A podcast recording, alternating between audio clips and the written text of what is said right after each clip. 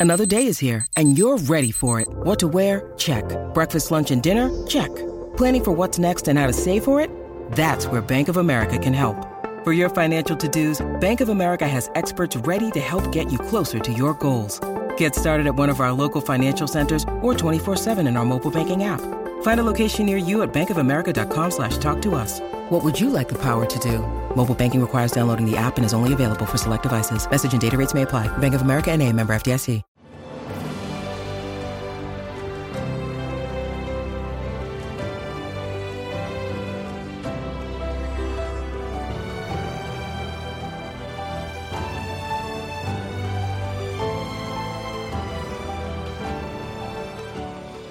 Welcome to the newest episode of Beyond the Fame with Jason Fraley. I'm your host, Jason Fraley, picking the brains of the top filmmakers, musicians, and artists of our time. The Beach Boys are chronicled in the new Brian Wilson documentary, Long Promised Road, premiering tomorrow at the Tribeca Film Festival. You'll hear from Wilson in just a few minutes, but first we begin with my conversation with Beach Boys lead singer Mike Love. Oh, wow. Well, I'm speaking with the one and only Jason at TOP. You're darn right. Music has been a, a fact of life since since we were born uh, in this family, and and of course the Beach Boys is primarily a family group. There's myself and my first cousins, Brian, Dennis, and Carl Wilson. That that that's what got us started at, at family gatherings. Uh, you know, like Christmas parties and stuff like that, and birthday parties, and every special occasion had, uh, always involved music. My mother, you know, she was so into music. She was into opera and symphonies and all that. You know, I've always felt that, for instance, California Girls, the opening of California Girls was like an overture in itself. It's true. Yeah, and you know, my cousin Brian, around that time in '65 and '66, when we did the Pet Sounds album, there were a lot of symphonic or, or instrumentation that's that's ordinarily you know consigned to just symphonies, but we used it in our rock or our pop music. So, for instance, the the the opening strains of California Girls is magnificent with an orchestra. Ah. Wouldn't it be nice? It's phenomenal with an orchestra. Ah. God only knows is incredible with the orchestra. Yeah. And they're like we have an arrangement of "In My Room," one of our really beautiful ballads, that is just incredibly beautiful. Pet Sounds goes down as one of the greatest albums ever, but did you have a sense at the time as you're cutting it of this could be something special? Well, we knew it was special because the orchestrations and the arrangements and the musicianship uh, for the tracks were, were done by the, the best musicians in in in the West Coast at that time. We were on tour in Japan when we came back from Japan. There was see because Brian Wilson ceased to tour with the Beach Boys in 1964. Mm-hmm. I mean, occasionally he'd come out over the years and, and do some shows, but he retired from touring to devote himself full time to production, mm-hmm. writing and arranging and producing albums. So the, that left us as the touring group, my, myself, Carl Wilson, Dennis Wilson, Bruce Johnston, Alan Jardine. We would all go and tour. We came back from Japan and um, I mean, we were sent uh, acetates, which are like a record, but they're just they're just made right there in the studio. Right. They're not mass produced. They're they're acetates at the time, and we would play. Nowadays, you you'd send an MP3 or something on your cell phone or uh, or or to your computer and play yeah. it. But those days, it was like a little record. And um, in fact, Bruce Johnston took an acetate of the Pet Sounds album and played it for John Lennon and Paul McCartney yeah. in England. Wow. Um, uh, and they they heard it and they they were very impressed and got busy on the on their uh, Sergeant Pepper's album. we knew the songs were going to be special because the orchestration and the arrangements were brilliant, and we came in and did all the vocals. We sang all the vocals. We worked very hard on all the vocals and uh, and there is a CD that exists, a, a box set that just has the vocals alone. And when you listen to that, it's it's pretty incredible how uh, phenomenal the vocal arrangements are. That's awesome. Yeah, you mentioned uh, you mentioned playing the acetate for the for John Lennon and, and Paul McCartney. Um, I, I, think I read somewhere that McCartney said "God Only Knows" was his favorite song or his the the best written song, something like that. He was just in all of it. Um, yes. How, how um, he, has been very generous in his praise. do you, how do you, do you think there was a little uh, back and forth uh, influence there? Do you think that them hearing that uh, influenced Sergeant Pepper at all? Well, they say that that, that was the case. I mean, um, there was a, a, a rivalry there, but it wasn't like a negative thing at all. It was like, oh wow, that was great. Well, we better we better do something really great too. You know, we better up our so game. It was like that. It was like, uh, yeah, exactly. It was like it's like if you're playing basketball with somebody, and they're they have a really good you know hook or shot, or some kind of shot, you know, and, and it makes you want to play better yeah, the same with tennis. The same with any game. And this was not a game; it was the game of music, if, if, if that's a game. But it, it does. If you hear something brilliant, it makes you want to. Uh, it pulls out your best. You know, it makes you want to come to come to the party with with with with your best efforts. And that's what it was like with, between Rubber Soul and Pet Sounds and Sergeant Pepper and all that kind of thing. So there was definitely um, a competition there, but it was always a mutual admiration society at the same time. There's nothing negative about it. Well, nobody's been more, uh, you know, uh, wonderful about our Pet Sounds album in general, and God only knows, and specifically, than Paul McCartney, and that's a great honor because, I mean, he nobody's more prolific and, and a better songwriter than Paul McCartney. You know? so it's it's wonderful. We've always had a wonderful uh, you know, if, if some people thought it was a rivalry, that's great, but it was more of a mutual admiration society. And that time period, the 60s, was so rich with music. I mean, you know, the Temptations and all of Motown, for instance, along with the Beatles, along with the Beach Boys, a lot of fantastic music. And so we're we're just thrilled to be able to to to still have our songs appreciated to this day. Absolutely. Well, uh, God only knows was was Paul's favorite. Uh, do you have a, a personal favorite one? They're all such great songs, but I think California Girls is incredibly great. I, I love that song. I think it's fantastic. I wrote all the words, and my cousin Brian did the the track with the the, the great musicians in L.A. called the Wrecking Crew, and so yeah, that's one of my favorites. But there's many many favorites. You know, uh, Surfing USA, Good Vibrations, I Get Around, Fun Fun Fun, Help Me Rhonda you know, California Girls is right up there, though. Definitely. Uh, it's the dead of summer, and you guys have so many great beach style songs with Surfing USA and Surfer Girl and, and all the rest. But you mentioned In My Room, which is sort of uh, different from that. That's more of a introspective, haunting kind of song. But explain sort of the range you guys had from sort of those more bubbly um, surfer songs, as opposed to some some of the really heavier stuff you did. Well, you know, in life, you know, our music kind of emulates life in a way. I mean, life, you have your moments where you're introspective or or or melancholy. Yeah. Maybe something didn't go so right, or maybe you're concerned about your life and what it's going to become, or what it has become, or whatever. Like for instance, in the, the warmth of the sun, uh, the song we wrote together, Brian and I, it was as a result of of, it was very moody. Brian had this really moody melody and this beautiful harmonies going, and I I wrote the words uh, having to do with a, an infatuation I had with this girl, but she didn't feel the same way towards me that I felt towards her. So it was over. It was not. It wasn't happening. Yeah. But you had at least felt felt that love, and so you, it was it was it was something that I, I paraphrase it as it was an analogy. The warmth of the sun became the memory of having felt that way. Wow. Even though it's over, it never really happened. You know, maybe it was just a fantasy, but it did affect you. And so um, the warmth of the sun was a melancholy thing. It was about a sad event or something that was disappointing or but wow. you know, you, you were emotionally involved, but no longer uh, was it real.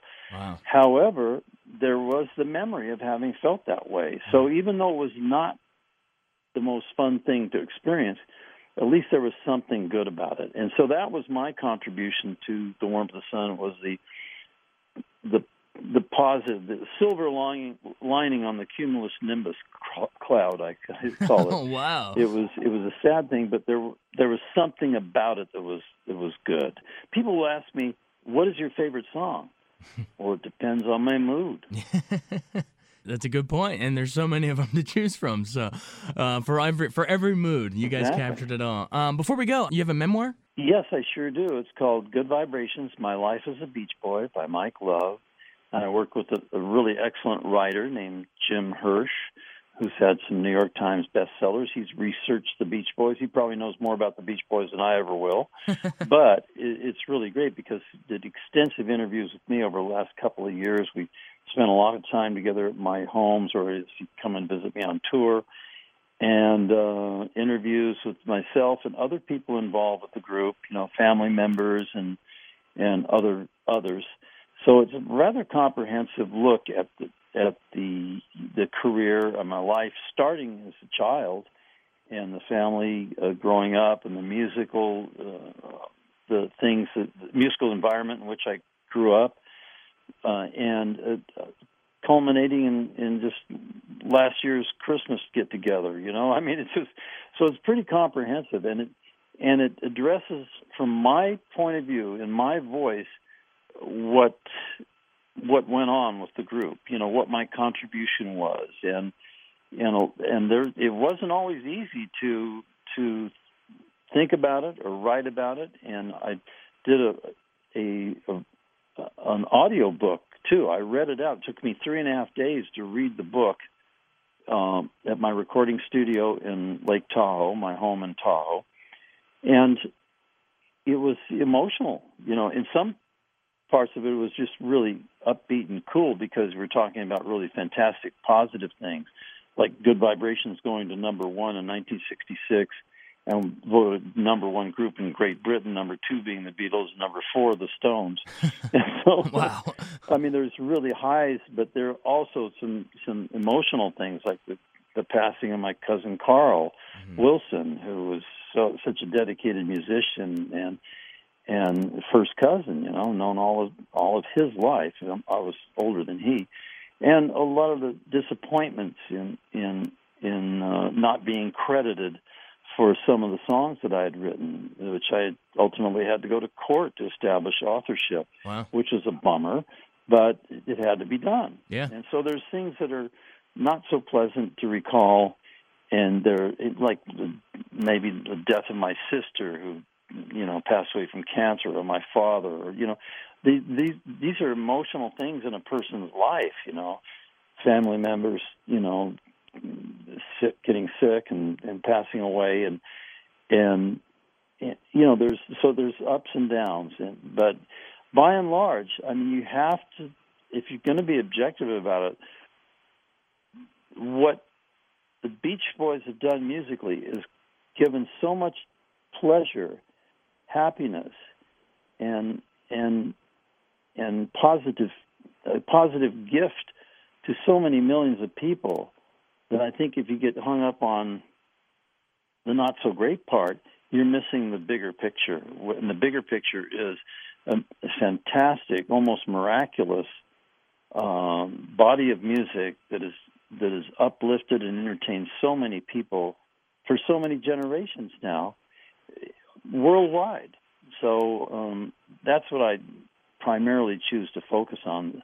I, I've always been one to try to accentuate the positive, even if things weren't so great.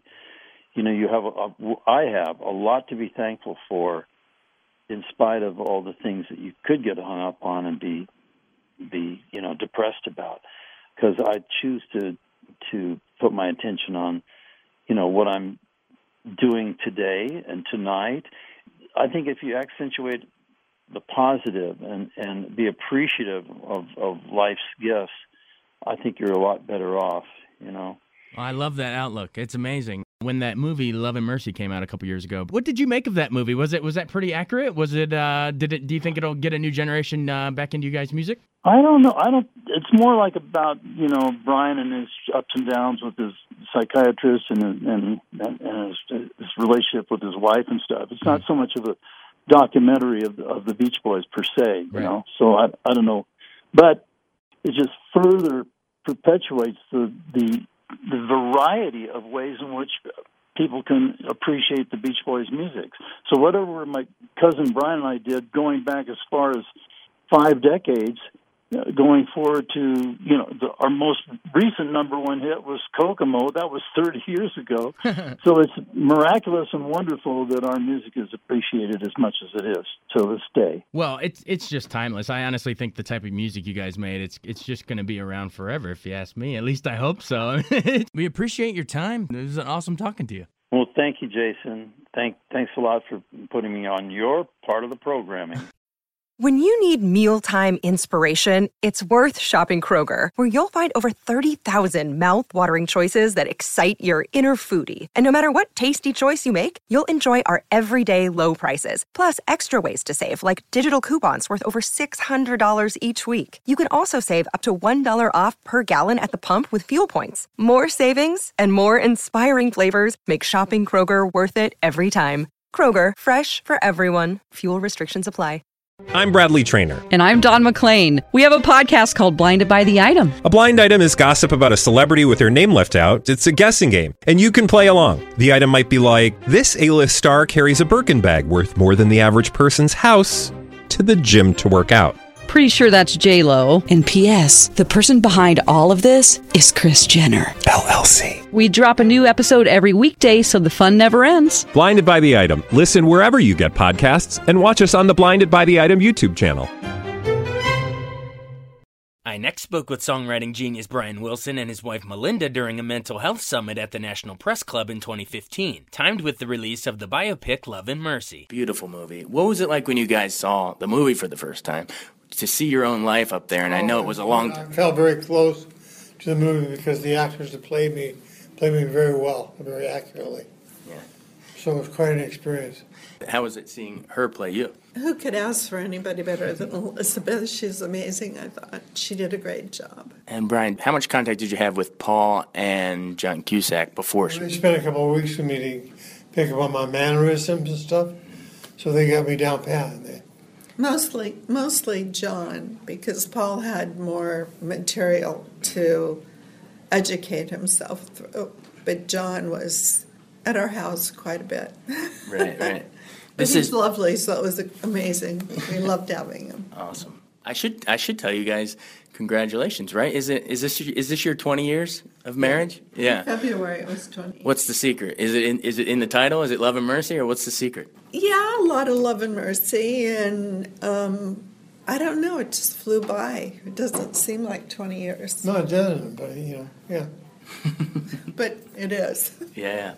Um, you said in the in the press conference some of these issues is, is you've been dealing with them for about 40 years. What would you say to someone else that maybe young, they have a lot going on too in their head. And what would you say to them after dealing with it 40 years? Hey kid, I here's how I them would not help. to take drugs. That would be my advice. How can they deal with it on a daily basis? Let's say they're not taking drugs, but they're still One battling. day at a time, their life. One day at a time. Yeah. And they have to talk. They have to. They have to tell people what they're going through, mm-hmm. instead of just doing it alone. Mm-hmm. Because there's so many support groups out there. Mm-hmm. They need to seek support and help, just like if they had any other kind of disease. But for some reason, our society puts a very uh, stigma on mental illness. Mental illness, the word mental illness, and people go, oh no. How do we break the stigma? I think what we're doing here today and what uh, Change Directions has been doing, the campaign, that's how you do it. You get the word out, you talk about it. It shouldn't be a taboo, Yeah. especially when one in tw- uh, five people are suffering. Yeah. That's a lot. Yeah, definitely. It's everywhere. lot. It's everywhere you look. It's I mean, everywhere. How many And people in this room? Not only that, it's hereditary. Yeah. So it will continue, continue with, you know, new generations. So we have to talk. Absolutely. Brian, how did the movie accurately capture your musical process? Or take Yes, it did. Yeah. Paul Dano absolutely captured my my uh, the way I produced records. He even sang like me. What what is that musical process? Take me with inside of you of when when you have the idea of, of, of music coming aboard. Take me into that process of how that actually comes out of you. Well, it comes out of my heart. I feel I have a feeling, and that feeling guides my hands along the keys, and then I just start humming a melody, and then I scribble out the words. And how do you free yourself to take chances and do things differently? Because a lot of a lot of things that you did in your music was really on the edge. You were you were taking things into into a new place. So uh, how do you free yourself to to go where no one's gone before musically? Well, like when we did Smile, that's that was an example of how we we explored music a, a little farther into it. Yeah. Is it wild to you that you know, when you hear someone like Paul McCartney saying "God only knows" is the best written song of all time, is it is it weird to say, "Hey, that came out of me"? Yeah, I, I actually couldn't believe that he thought that. That was great. Where were you when you came up with with "God only knows"? Because I think the the lyrics kind of Come off down off the listening to "Rubber Soul" by the Beatles, and I went to my piano and I started writing "God only knows." I said, "I'm going to make an album just like Rubber Soul." Do you have any personal ones that I mean, that's that's what he said was the best written. But do you personally hold certain ones that are almost hidden gems? Well, I'd have to say California Girls, you know. Yeah. Why is that? Because of Mike's voice. Oh yeah. Is the way he sings. Unbelievable singer. Is there a point where I mean, because you've been playing these songs for decades, it, are there is there a point you get tired of singing certain ones, or do you always No, does no, it bring it right back? Always bring it right back, yeah. And uh, one of the cool things I thought in the movie too was, uh, I mean, we've all heard "Good Vibrations," but after seeing the movie and you think about it in a new way, is you're picking up good vibrations, and is it almost like you're picking up these musical vibrations from from above, from you know, from Yeah, the world around? From, from God. Well, I appreciate you taking the time, Thank sir. you very much. Thank you so much. All right.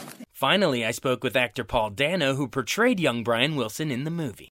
Thanks for having me. You were born in '84, right? Same as me. Okay, so when did you fall in love with this music? For me, it was through through my parents. But how, how is how has this music kind of just come down to our generation? How is it so timeless? Yeah, for me, there's been a few phases of, of the Beach Boys in my life. One is, you know, as a kid, probably just after Disney songs comes the Beatles and the Beach Boys. I think. I mean, I feel like that's something In that order? parents might play, you know, in the car ride somewhere, Disney songs, and then eventually you get to the Beatles, and and then I think in high school. I remember starting to play music, and I remember, you know, a few people who really, you know, seemed to know about music.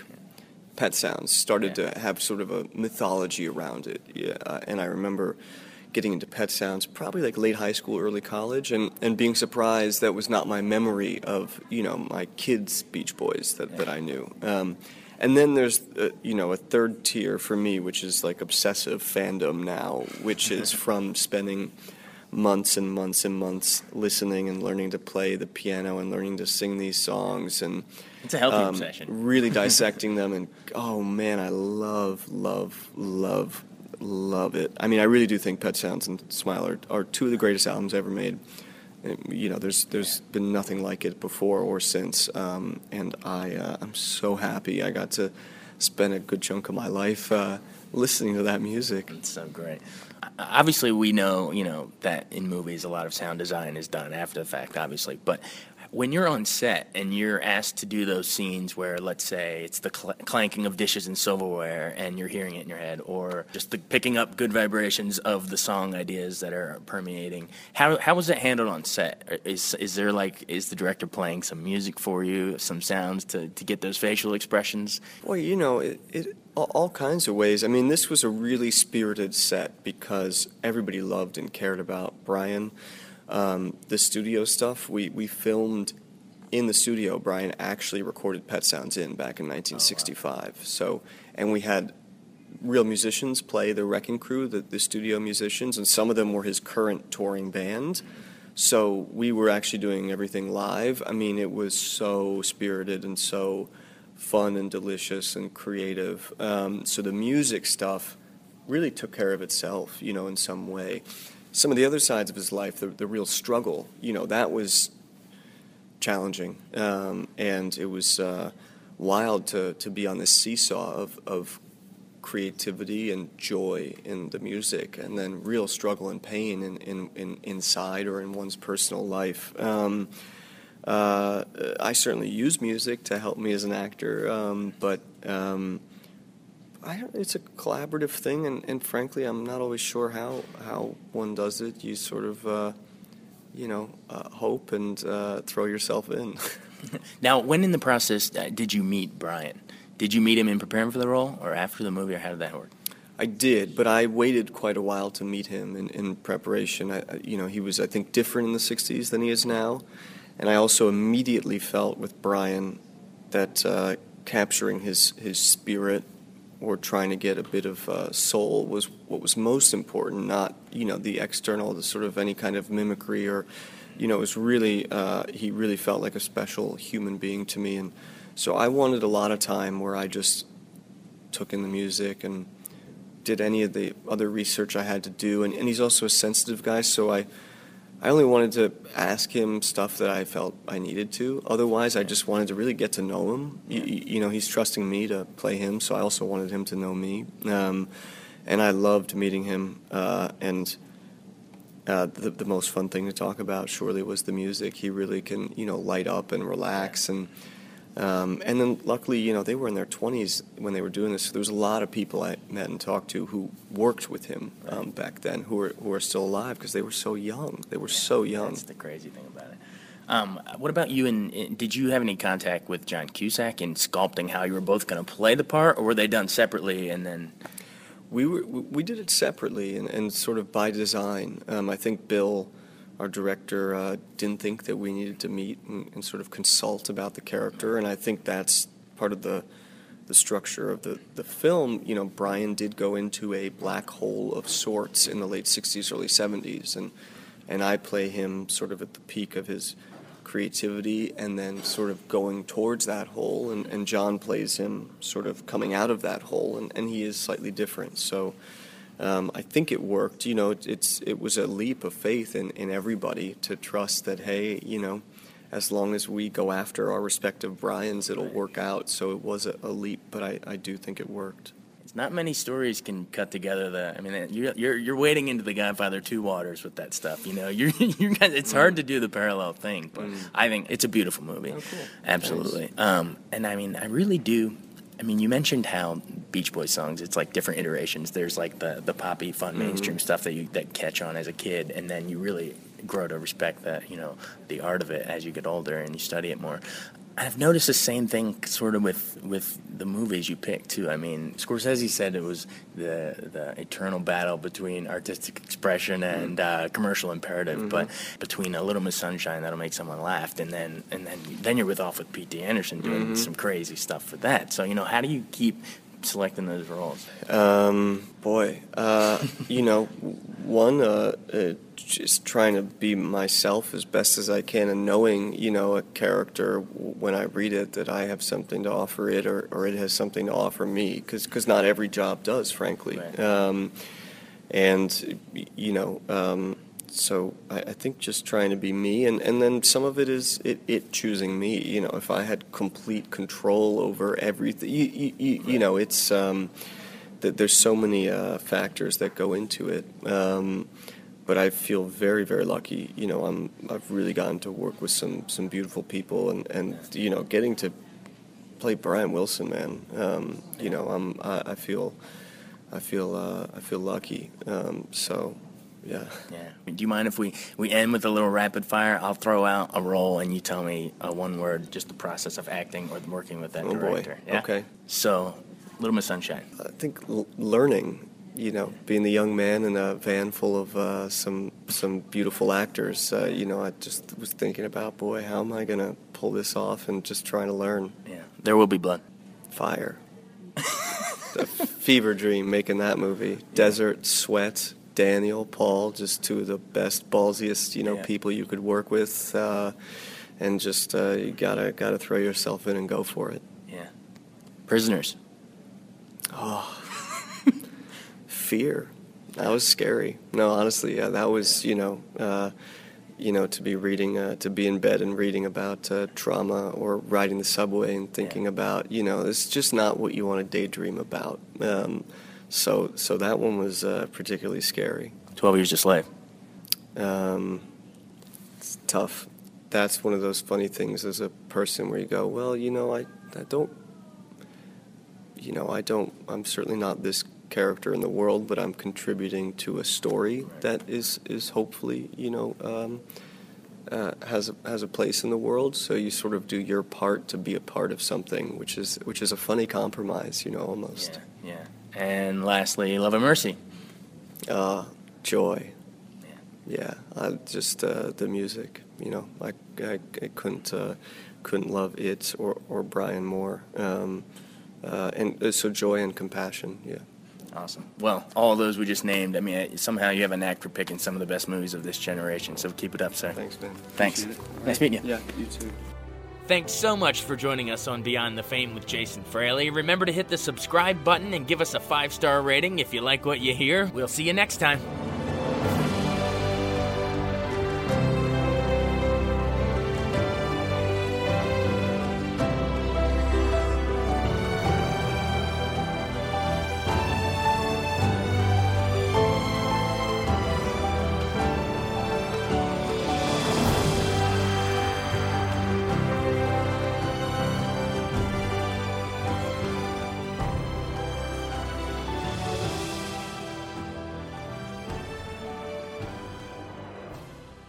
I wanted to take a second to tell you about an app I really enjoy. Living in the DC area is great, and Podcast DC gathers all of the local shows that I like all in one local app health, sports, local news, politics, and so much more. Podcast DC is the new local app with hundreds of DC area podcasts to choose from. I can earn exciting rewards just for listening and share the podcasts I love instantly. Available in the App Store or in Google Play, listen local with Podcast DC.